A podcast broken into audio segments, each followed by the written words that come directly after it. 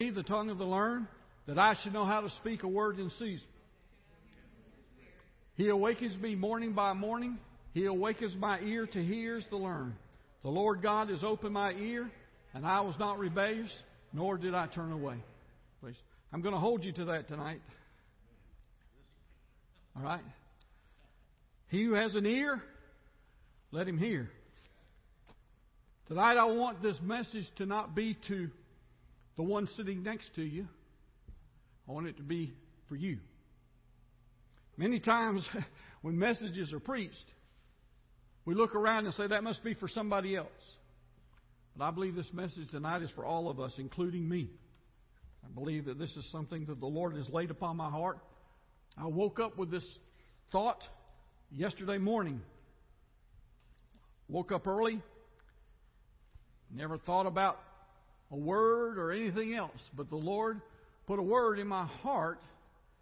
And I got up and started looking at it to see what it meant because I wasn't even sure exactly what it meant. Gave me the scripture, but I wasn't even sure what it meant. So I, I began to do it. But it all is going, it talks about the heart, the contrite heart. And so, anyway, I didn't know what to do with it when I got up. So I just kind of mulled it around. All of a sudden, I, before, I mean, I had that early in the morning, and then all of a sudden later in that morning, I found out why God gave it to me. Because I was going to be standing up here tonight. Okay? So it was a good thing. But I want to talk to you tonight about it's time for a heart checkup. Because I had uh, a heart attack a few years ago, and they had to put some stents in my in my heart, and thank the good Lord for that. But I have to go get a heart checkup every year, and they put me through all the paces to, make sure my my ticker's ticking. It's ticking the way it's supposed to tick, and there's nothing else going on in there. And I thank the Lord that they make you get on this treadmill and about kill yourself. But they came back and said everything was fine. So I had to have a physical, a physical heart checkup. And, you know, with everything that's been going on this past year, our lives, our churches, our families have been shaken to the core. But we must stand firm in our trust and our faith that God has brought what God has brought us through this evil assault and he will continue being with us whatever comes our way. The Lord gave me that before I even knew what way that meant because didn't know all the stuff that was going on and happened today. But we don't know what's coming. We don't know what lies ahead. And probably we don't really want to know because it'd be hard to trust God if we really knew what was going on. Okay?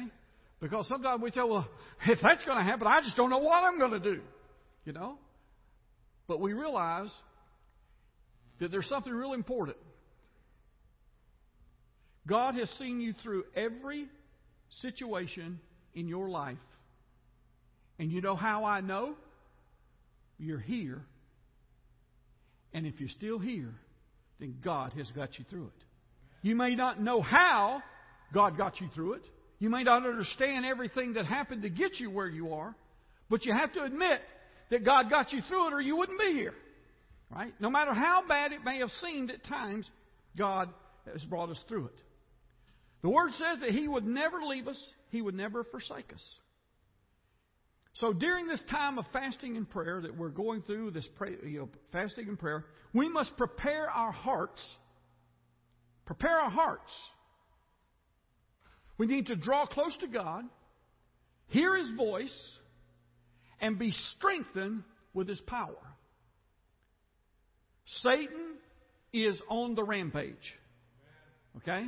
I mean, he is on the rampage. Like I have never seen in my 71 years of life. I have never in my life seen Satan doing what he is doing and that he is being, that he is doing today. The morality of our nation has moved further and further away from God. And the church is being pulled toward this new, new morality. Folks, there is no new morality. There's only one morality. And that's the morality that God teaches in the Word of God. This is our morality. This is what we live by. And this is what will get us through this. And this is what we need to have with us today. This new morality that's coming around is not the morality that God, they call it, they don't call it a new morality, but it is because it's not what I grew up with. Now, it didn't happen all at once. Some people call it the frog effect. Everybody know what the frog effect is, or I need to explain it? But anyway, real quick, you take a frog and throw him in hot in hot water, he'll jump right out.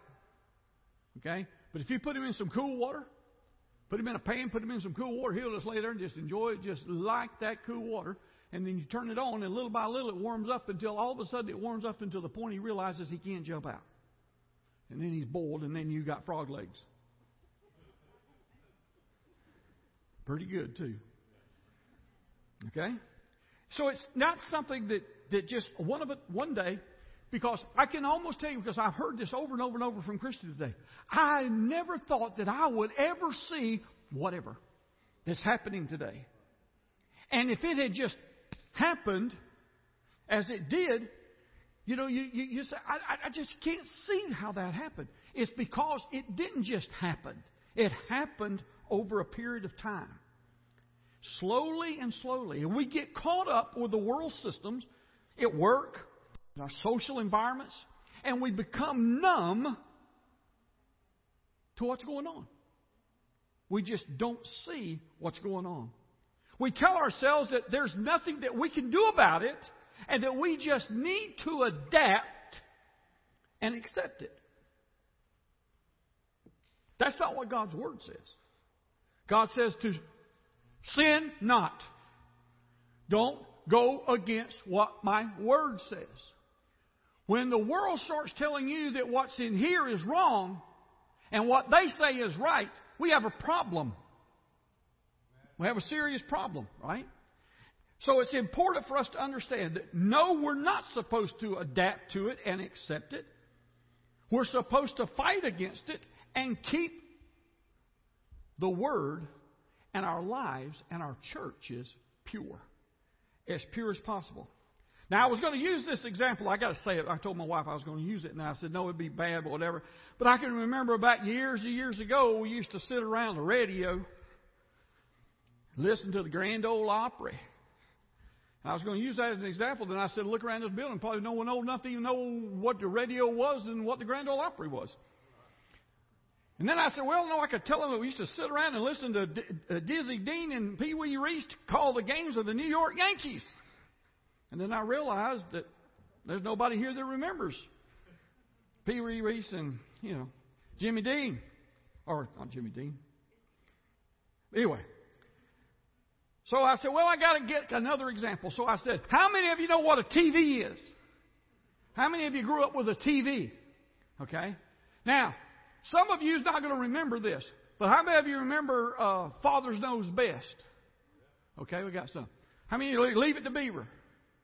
The Beaver Cleaver family. Okay? How many of you remember sitting around watching that? Okay? That was good, wholesome entertainment. We sit there and we'd laugh. And they'd come to the they would come to the table in his suit and his tie. Everybody dressed for dinner, just like they did in England. I never did go wear. I never did wear a tie to eat with. I'd have got it all over my shirt. But the thing about it is, we didn't think anything about it because the entertainment was family oriented. Do you know that we didn't have a rating system back then? There wasn't a rating system of, uh, uh, let's see, we start with G, I guess and then we go to PG, and then we go to PG 13, and then PG 17, and then MA 14, and then R, and then X, and XR, or whatever the case may be. We didn't have all those ratings because there was only one rating, and it was wholesome entertainment. And then Hollywood decided they wanted to change our morality. And they've started it, they've done it little by little, they moved on. Gradually, as they changed it, they begin to change our morality, and we just happened, and then we accepted it, and then we supported it. We'd go to the movies and we'd support it. We'd watch TV and we'd watch all the advertisements. Then it, all these ratings came up, and then so we had to start back and back and say, well, we can't. We, we PG, that's parental guidance. I looked at a parental guidance not long ago, wanted just a PG and listened to the thing, and I'm sorry, but I didn't even want to listen to it, and I guarantee you I wouldn't have wanted my children to listen to it. But they are pushing that on me. And it's even come to the point now that the commercials, you can't even watch a commercial anymore because why? They're trying to push and stuff their morality and their way of thinking down our throats. Now, in the last few years, I've seen an onslaught of in your face evil. Shoved not only at us personally, but at our church also. And the church is being forced to accept all of this as normal. Does anybody know what normal is by definition? What 50% plus says it is. That's normal. And we're getting real close to 50% or more of our society that is defining normal that is absolutely abnormal. So you say, well, Brother Graham, you hadn't even started, you hadn't even preached a message yet. Well, you got to lay the foundations, right? You have to lay the foundation. Even if it takes 20 minutes, you got to lay the foundation. So, in the coming years, those years that lie ahead of us, I hate to say this. Maybe this is negative. If it's negative, God help me to be positive. I don't see us going back to the good old days. I see more and more and more deterioration in our society in its morality. And you say, why are you talking about morality? Because morality is what drives society. It's what drives us. It's the things that Satan uses to grasp at us and to pull at us because it's the thing that the flesh desires.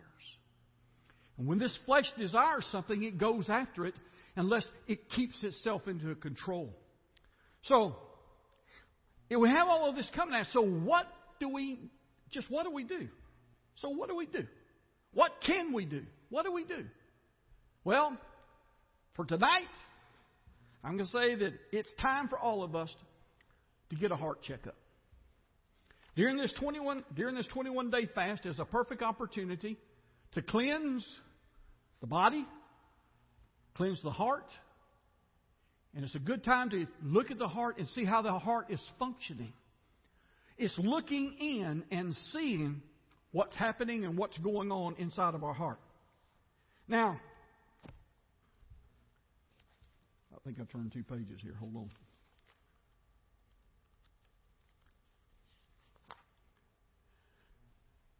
King David gives us a good example of getting a heart checkup. Now, all of you have read 2 Samuel now. We've all read it, so I don't have to go explain the whole story.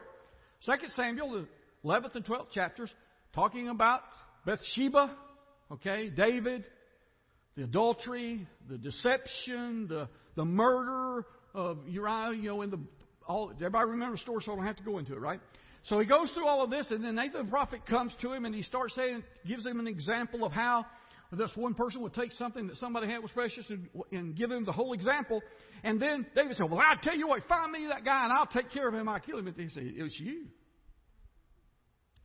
And all of a sudden, David became sorrowful.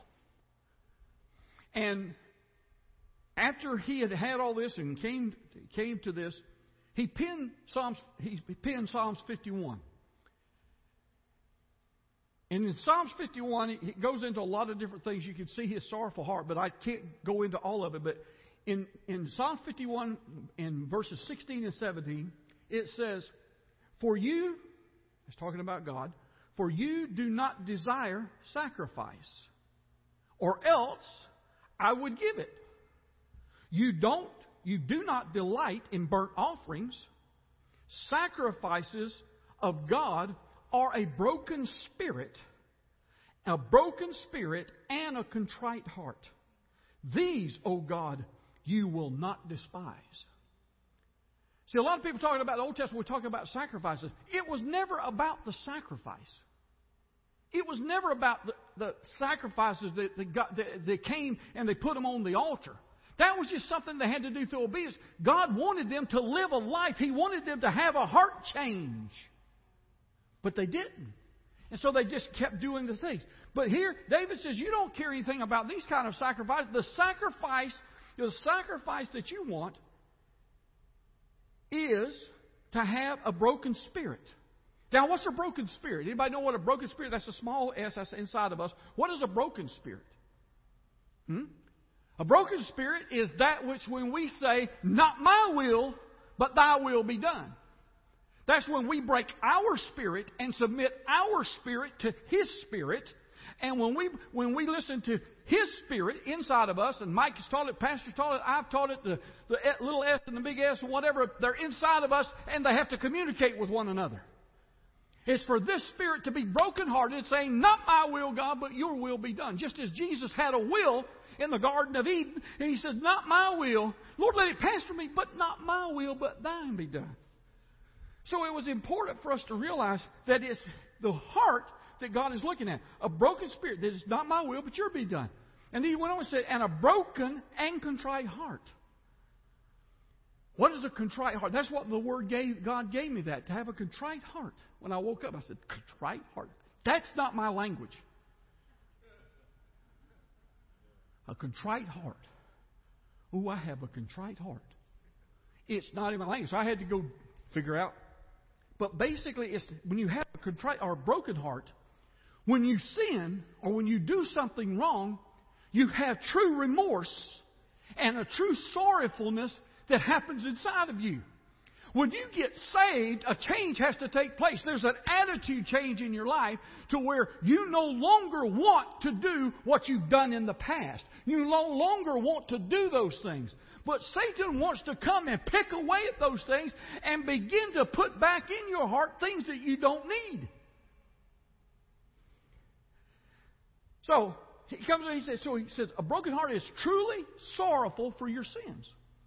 So God looks for somebody that, yes, we may sin, but do we feel sorrowful for our sin? Or is it just, eh, missed it again? God's grace is sufficient. We have used God's grace and God's love to the point that I don't even think we even know what loving grace is anymore. I was going to teach on love, but I didn't because God put this one here. So I'm going to move on. That's another message, maybe for another day and another time. But anyway, so when you look down in Psalms 34, verse 18, it says, The Lord is near. The Lord is near. Now, what's the opposite of near? Far, right? You got near and you got far. Everything in God's Word is either one or the other. You ever realize that? It's hot, cold, good, evil, bad, righteous, light, dark, hot, cold, near, far, here, there, whatever. God does not deal with the in betweens. You're either here, near, or you're far away. Now, how far away are you? It's not relative to the point. God says, I want you to be near me. Okay? So he says here, he says, and so the Lord is near to those who have a broken heart and saves such as have a contrite spirit. There are many people that try, and I say try, they say the words of acceptance of Jesus Christ, but they never give their heart contritely to God. And what happens is, is they try to live something without commitment in here. It's only words if there's not a contrite heart coming with it. And a contrite heart means when I do something wrong and the Spirit says I do it wrong, I'm sorry for it and I ask for repentance. It draws me to repentance. Now, he's looking for a changed heart. The new covenant we are given a new heart. Been talked about that several times. That should desire to live with a repentant desire and a conviction of sin. Conviction, not condemnation. And you got to get the difference between the two. If you haven't stood in my class, there's two C's in the word condemnation and conviction. One's used by Satan, one's used by the Holy Spirit. Okay? How do you know, how do you know the difference? Anybody know the difference? Of how do you tell if you're being condemned by the devil or whether or not you're being convicted by the Holy Spirit? Your relation. What's that? Yes. In other words, if you're condemned, you're going to want to get away from the source of the goodness, which is God. It will make you feel guilty to the point that you want to not have anything to do with God, pushes you away from God, and makes you feel guilty in yourself that you're unworthy to be able to come to God. That's condemnation. The Bible says, therefore, there, therefore is no condemnation to those who are in Christ Jesus. We are not to live in condemnation, but we are to live in conviction. But people misunderstand conviction. Conviction will tell you when you're doing something wrong, but inside of you, it tells you in such a way that you want to make it right. When we are convicted, it should bring us to a change or a repentant state, not something that would push us away and make us just want to be fearful of God and move away from God. So it's important for us to understand the difference between those. Today we have become so focused on God's love and God's grace that we have lost the contrite and brokenness in our hearts. We are no longer sorrowful for sin. Think about it. Look at the world today. People who, and I'm going to put it in quotes, who are Christians today that do sin and don't even know that they're sinning because they have no conviction of it. And if you have no conviction, then that means you have no spirit to convict you. And that is a problem. Taking responsibility for our sins has been lost. We want to blame somebody else. We're going to blame you did it, you did it, you did it, whatever. We don't want to ever take responsibility for our sins. We have come to the conclusion that because of God's grace and His forgiving Spirit, that we no longer are concerned with the sins that's coming into our lives. Now, a lot of you say, well, that's not me, that's not me. I think it's all of us. I think we've all become in that water, that lukewarm water, that we feel comfortable where we are. And it's not cold and it's not hot. It's in that lukewarm. And God said, I don't want you there. I don't want you in that lukewarm state. And in the coming season that we're going to go into, we need to be vigilant to what is going on around us and where we're being pushed to as believers. We need to be vigilant. Vigilant means you really watch it. You really watch what it is. And it's important for us to realize we cannot partake of the world. We can't be in that world in the sense of mixing in that world. It's hard to get if you put something in a in a uh, we have a mixer at the house. When you put stuff in it and you turn that mixer on, it mixes it all up. And if I put vanilla, I pour the vanilla and it's just spinning around like that. I look down there and I say, well, how much vanilla did I put in there? I can't see it anymore. It's already been absorbed. It's become part of it. If we don't watch it when we get in the world and we begin to mix and mix and mix and mix in the world, pretty soon we can't tell the difference between us and the world. And that's when it rubs off on us. This is not one of those messages where you say, oh, thank you, just keep preaching it, Brother Graham. But what I'm saying is, this is the time that we can take to be able to look and examine our heart and see where our heart is, so that we can so that we can do the things that God wants us to do. In 1 Peter 5, it says, Be sober, be, be vigilant, because your adversary, who? The devil, walks around like a roaring lion, seeking whom he may devour. So it means you better watch for him because he's out there. He's looking and he's trying to find the place that something that he can do to destroy you. It says resist him. The Bible says to resist him. Some people don't resist because, why? They like it. We like it. Lord, you didn't tell me I was going to have to say this. Anyway. But it's it's there. Resist him. Be steadfast in what? What's it say? Be steadfast in the faith. Now, we're not talking about steadfast in the faith of faith believing. Okay? We're not talking about pistos here. We're not talking about that. We're not talking about that type of faith. We're talking about the faith. The faith that I have. In other words, I have a Christian faith. I have a faith of God. I have a faith in God. That's the faith that I live. The faith that I live is what God's Word is telling me to do. So steadfast in the Word, stand fast in the faith, knowing that the same sufferings are experienced by your brotherhood in the world. In other words, you need to be steadfast in your faith, knowing that the same sufferings, the things that are going on around, are not just going on here, they're going on in other parts of the world. We think about how bad 2020 was, how we had to stay in the house, how we couldn't go out very often, we couldn't go to the restaurants, we couldn't go to eat. How would you like not having a house and no food?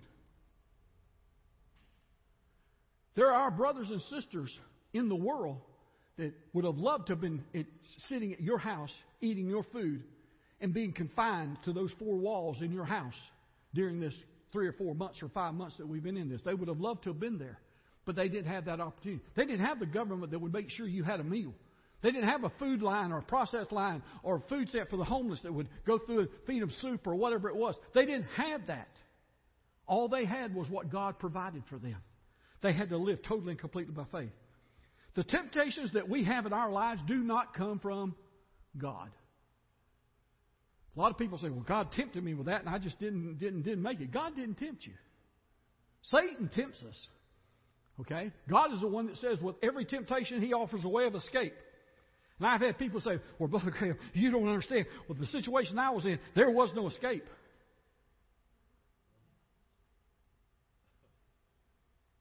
Have you ever heard of that two-letter word? No. When temptation comes, you say what? When this temptation, real big temptation comes, you say, no. When this little temptation comes that you, you say, no. God gave you an out. He gave you a choice to choose. You choose no, you stay pure. You say yes, then you become a little bit tarnished, right? So,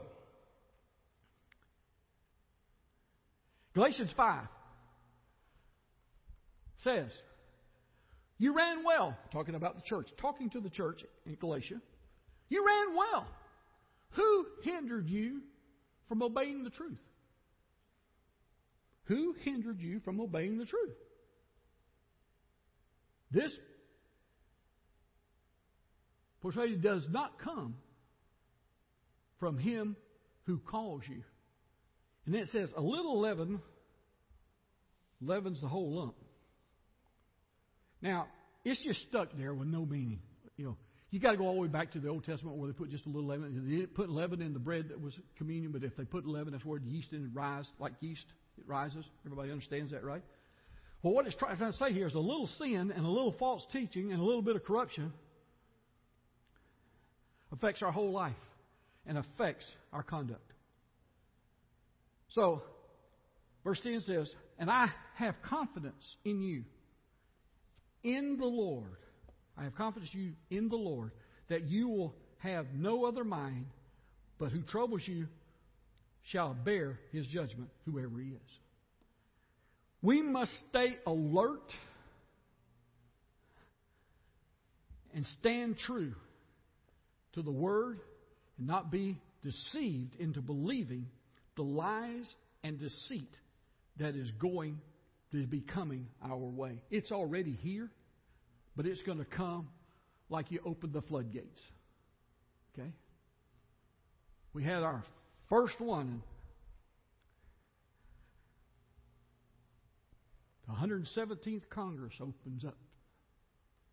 They come up and pray to every God you can think of, from the this God to that God, this God, the unknown, or whatever kind of gods. And then when he got to the end, he said, Amen. And a woman. I had to play it back. I just didn't believe it. when we have people that can't even understand what amen means, it means so be it. So when you pray something and you say amen, you just pray what you prayed and then you say amen means so be it. Okay? So I don't know. I guess it was so be it and not so be it. I don't know. Maybe he just didn't really want it to happen. I don't know. But whatever the case may be, is anyway. Let's go on. So Satan is. We must be alert. We see these things. In Matthew. Oh, I'm doing good. Matthew 24.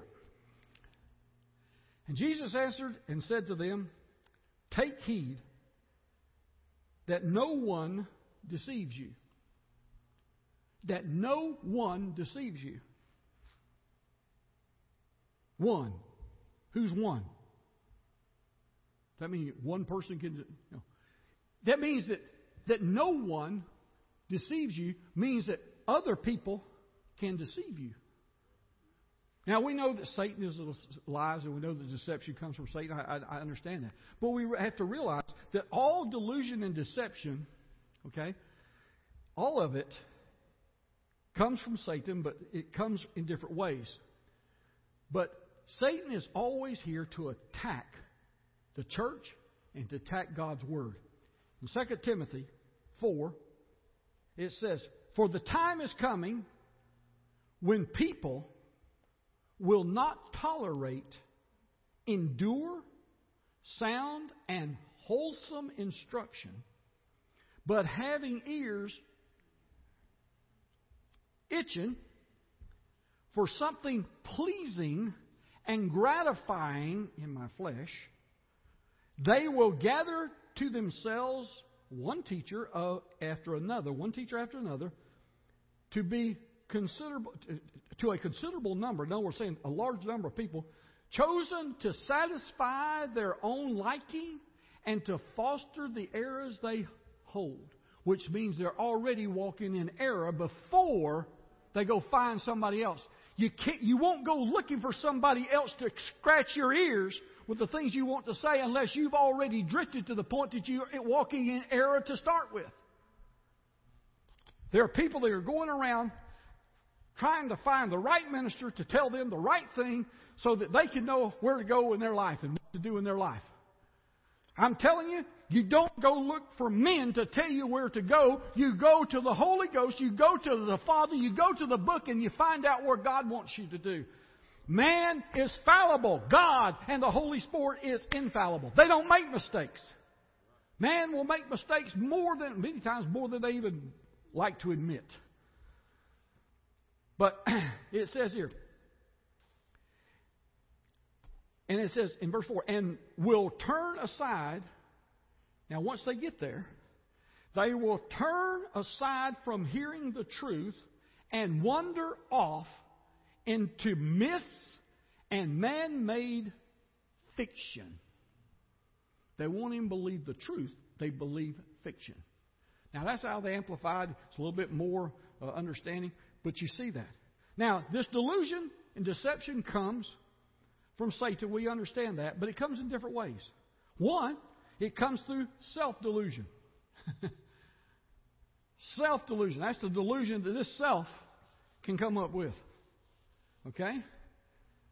This is when you have created your own delusion through some error of thought and reasoning, turning a truth into a lie.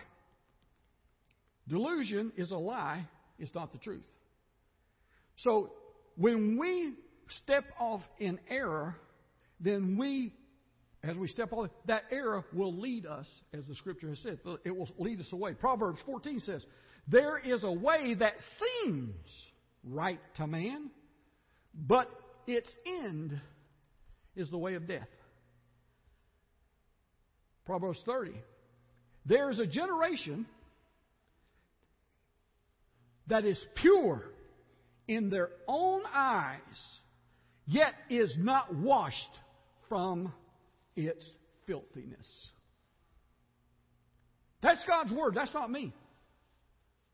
That's what God's Word says. There are those that think they, that get drawn away from that. In 1 Corinthians, it says, in uh, chapter 3, it says, Let no one deceive himself. If anyone among you seems to be wise in this age, let him become a fool that he may become wise. For the wisdom of this world is foolishness with God. For it is written, He catches the wise in their own craftiness. I look at this world today and I look at all the things that's going on and I say, God, why haven't you caught all these people in their craftiness? I believe the Lord will catch people in their craftiness. I don't believe that you can just continue to spit in God's face and God not do something about it. But we don't know, but God does. Next, we have to look at Satan's delusion. Now, this is when Satan creates delusion and you accept it as the truth, but it's a lie. We see that in Genesis 3. And the Lord God said to the woman, What is it that you have done? The woman said, I, well, the Spirit deceived me and I ate. Devil's fault. Serpent shouldn't have told her. That was a real problem there. It was the devil's fault. Because if the serpent hadn't deceived her, she wouldn't have ate from it. 1 Timothy 4. Now the Spirit expressly says that in the latter times, are we living in the latter days, folks? Some will depart from the faith, giving heed to deceiving spirits and doctrines of demons. Most people just read over that and say, okay, deceiving spirits, those are those doctrines of demons, those, those, we left all those in Africa. Well, I tell you, they're still there. But I can tell you they're over here too. Okay? Deceiving spirits. So what is a deceiving spirit? These are deceiving demons that seduce men. They seduce, to, to seduce means to lay astray, draw into evil. Demons are charged with carrying out the program of uh, enticement and forfeit virtue and lead to sexual immorality. Demons is what leads us that way. It is these deceiving spirits that is leading our young people today into sexual perversion. People say, oh, it's not the devil doing it. It's just, I'm sorry, evil is, there's only two sources, folks. There's good and there's evil. Where's good come from? God. Where's evil come from? Okay, we know where the two, we've got them defined. Okay? Evil is out there and evil comes. Deceiving spirits that come and do that. And then it says doctors of demons. They are to urge departure. These type of demons urge you to depart from the faith. That's the first work that they do. Get you to get away from your faith and your confidence in this right here. And the results in this departure from holy living and the acceptance of doctrines that will damn the soul. There are doctrines out there that are not helping the church today because they're not in here. They are actually the opposite of what's in here. Okay? And just because Pastor so and so said it doesn't make it right.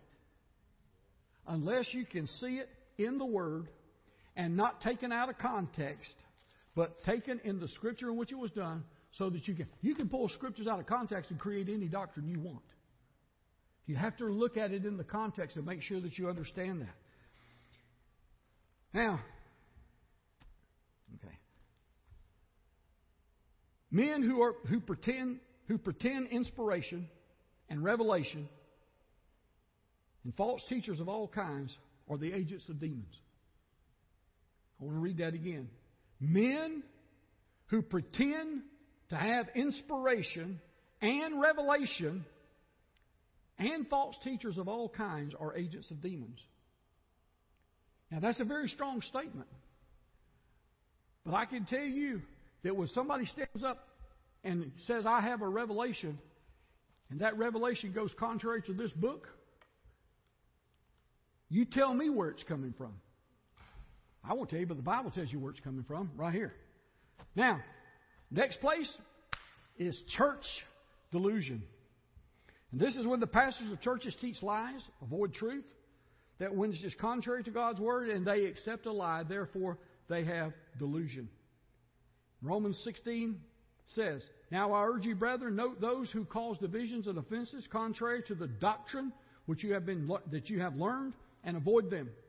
For those who are such do not serve the Lord Jesus Christ, but their own belly, their own appetites, and their smooth words and flattering speech deceive the hearts of people of the simple.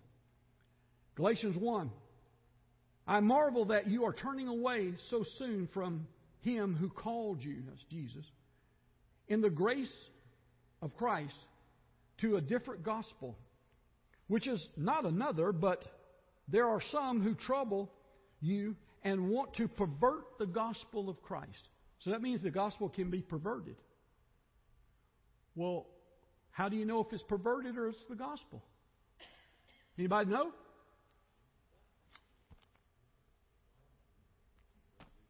Okay?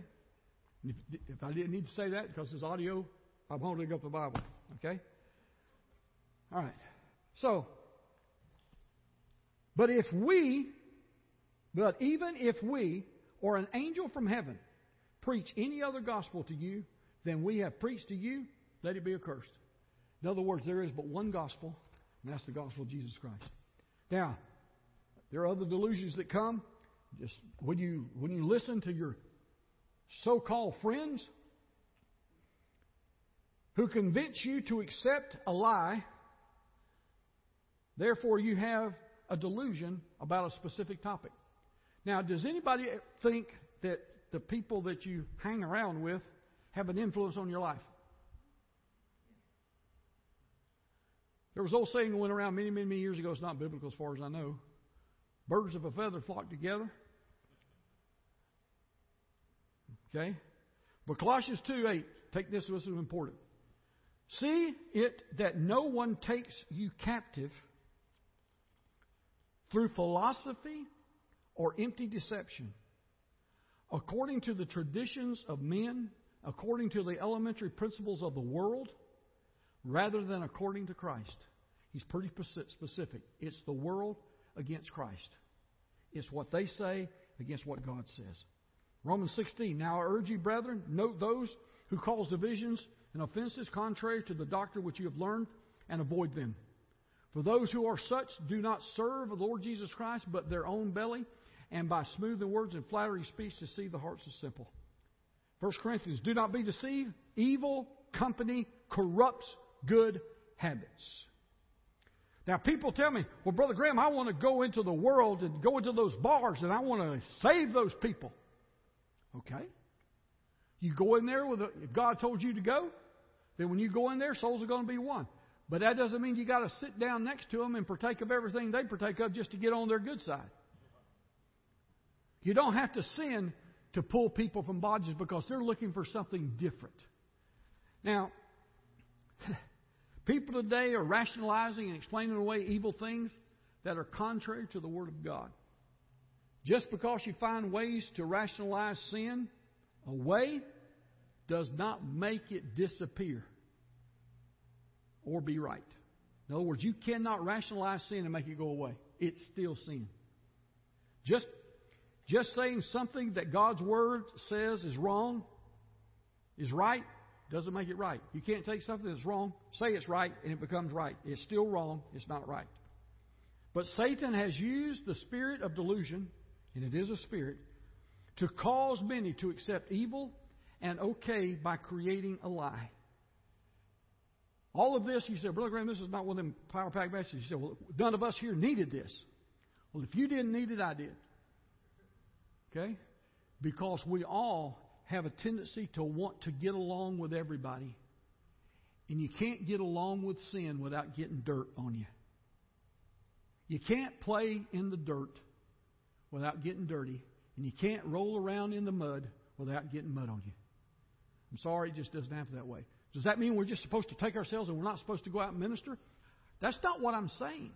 To take the word and be a witness is being pure, having it on, and being something different than the world so that they can see something in us that they want because they say, You're different than I am. We don't want to be like them, we want them to be like us. We want them to be like us. And I'm not saying that with pride, saying that's what I'm talking about. I want them to see Jesus in me. That I can do something. And while we're doing this fasting and praying, use this time to say, God, search my heart. Help me. Help me to be able to say no to the world. Not sit in front of that TV and sit there and watch them roll around in the bed, slobbering all over each other. Sit there watching homosexualities kiss on TV. See them sit there holding and talking about their love relationship. They're pushing it down our throats and we sit there and we just take it because we want to be entertained with sin. It's time to stand up because, folks, I don't know what this year and the next four years are going to be like. But I guarantee you, they're not going to be as good as they were in the last four. Not because of a man, not because of the president, but because of God's grace. But there's some things that can come down the pipe against the church and against us as Christians. One day you may have to say, I either, I either deny Christ and live, or I say He's mine, Lord and my Savior, and die. It's happening to our brothers and sisters all over the world. And because of God's grace on America, it hasn't happened here yet. And people think, oh, that would never happen in America. I'm sorry, but the things that I've seen happening in the last three or four years, I never thought that I would see happen in America. But I've seen it. I've lived on the other side. I've seen the way it used to be. And we're a long ways from where it is. And I believe that God wants us to search our hearts and know our hearts that we can do. And God says He wants to use each and every one of us. We sang a song years and years and years ago that used to say, Jesus used me and oh Lord, don't refuse me. For surely there's a work. Surely there's a work that I can do. And even though I stumble, Lord, help my will to crumble. Lord, if there's something out there that I can do, there's something for each and every one of here. It may not be up here. It may not be teaching a class, but there's something that God wants you to do. He doesn't want you just to be a pew warmer. He wants you to be active for Him and doing things for Him. Take this time, find out, say, God, what do you want me to do? Where do you want me to go? What do you want me to do? I want to do something for you. God, you can even use me. And I can tell you, if God can use me, He can use anybody. So God wants to use us for His honor, for His glory. Christians and the church are standing at a crossroads. We either stand firm on the Word of God or hold its teachings, or we compromise the Word of God and make it a lie. Every choice that we make has circumstances in our lives, and we need to check our hearts and make sure that we're living where the Bible says that we're to live. Not where man says we're to live, but where God's Word says we're to live. And let us open our eyes and our ear to hear the truth that we can see the narrow way, that narrow way that leads to life. It leads to life more abundantly. God wants us to take a good heart checkup in our lives. And I believe that God is going to do great and mighty things in this church. But we need all hands on deck. We don't need people down just in the bottom of the boat. We need people pulling the sails, getting everything, lining up so that we catch the wind of God, the wind of the Spirit and know which way God is going to direct us. The pastor and Pastor Good Pastor Angela is, is, is going to be laying out this coming Sunday, going to be laying out the vision that we have. Let's prepare our hearts to where we can get on the boat and we can get there and man the sails to be able to get it when the strong winds come that want to push us off course, that we can all gather together pull those pull those sails back in, trim that thing, and get going to the way that God wants us to do. Because God says if we are united as an army, Nothing can stop us. But if we all go here and there, we can't. But I believe if we search our hearts and let God say, Search my heart and know my heart today, we used to sing that. Lord, search my heart and know my heart today. And that's something we need to do every day. Because, folks, I know that we all make. I'm going to call them a mistake, make you feel better, okay? But we all make mistakes every day. We do things. We, there's things that we do, maybe that we shouldn't do, but there's a lot of times we don't do what we should be doing. You know, there's sins of there's sins of commission. That's when I do something I shouldn't do. But there's also those that I should be doing that I don't. You know, it's missing that person. So may the Lord richly bless you. As you stand with me, we'll be dismissed in prayer. Father, I thank you, Lord, for this day. I thank you, Lord, for your word. I thank you, Lord, for for what you've given us tonight. And God, I pray that each and every one that heard this, Lord, may they understand that this was not condemnation because it was just your word. You said, Lord, if we just draw nigh to you, near to you, God, that you'll draw near to us. But you put the responsibility upon us, Lord, to first draw near to you. And then you would draw near to us. God, I pray right now that God, as we are in this, in this fasting and praying time, that we take time each day to search our hearts, to find out exactly, Lord, what is standing in our way of the things that you want to bless us with. And God, that what we need to do to bring our lives into complete submission with a contrite heart, a heart that is completely broken, only for you to do those things for you. God, I thank you and I praise you for that. I ask you, Lord, to be with our country. Bless it, Lord, as you've blessed it through all the years. And I speak peace in this country and in this land. And God, that your banner will continue to be held high. And Lord, as the churches stand, that they stand for you and not for the world. And God, may we all stand because, Lord, when we've done all we can do, that's what we have to do stand and see your glory. Father, go with us to our homes. Keep your hedge of safety around us that we come back and when we come back again to worship and praise you. Protect us as we go and be with us, I pray. In Jesus' precious name. Everyone said, Amen. Lord bless you. Thank you for coming.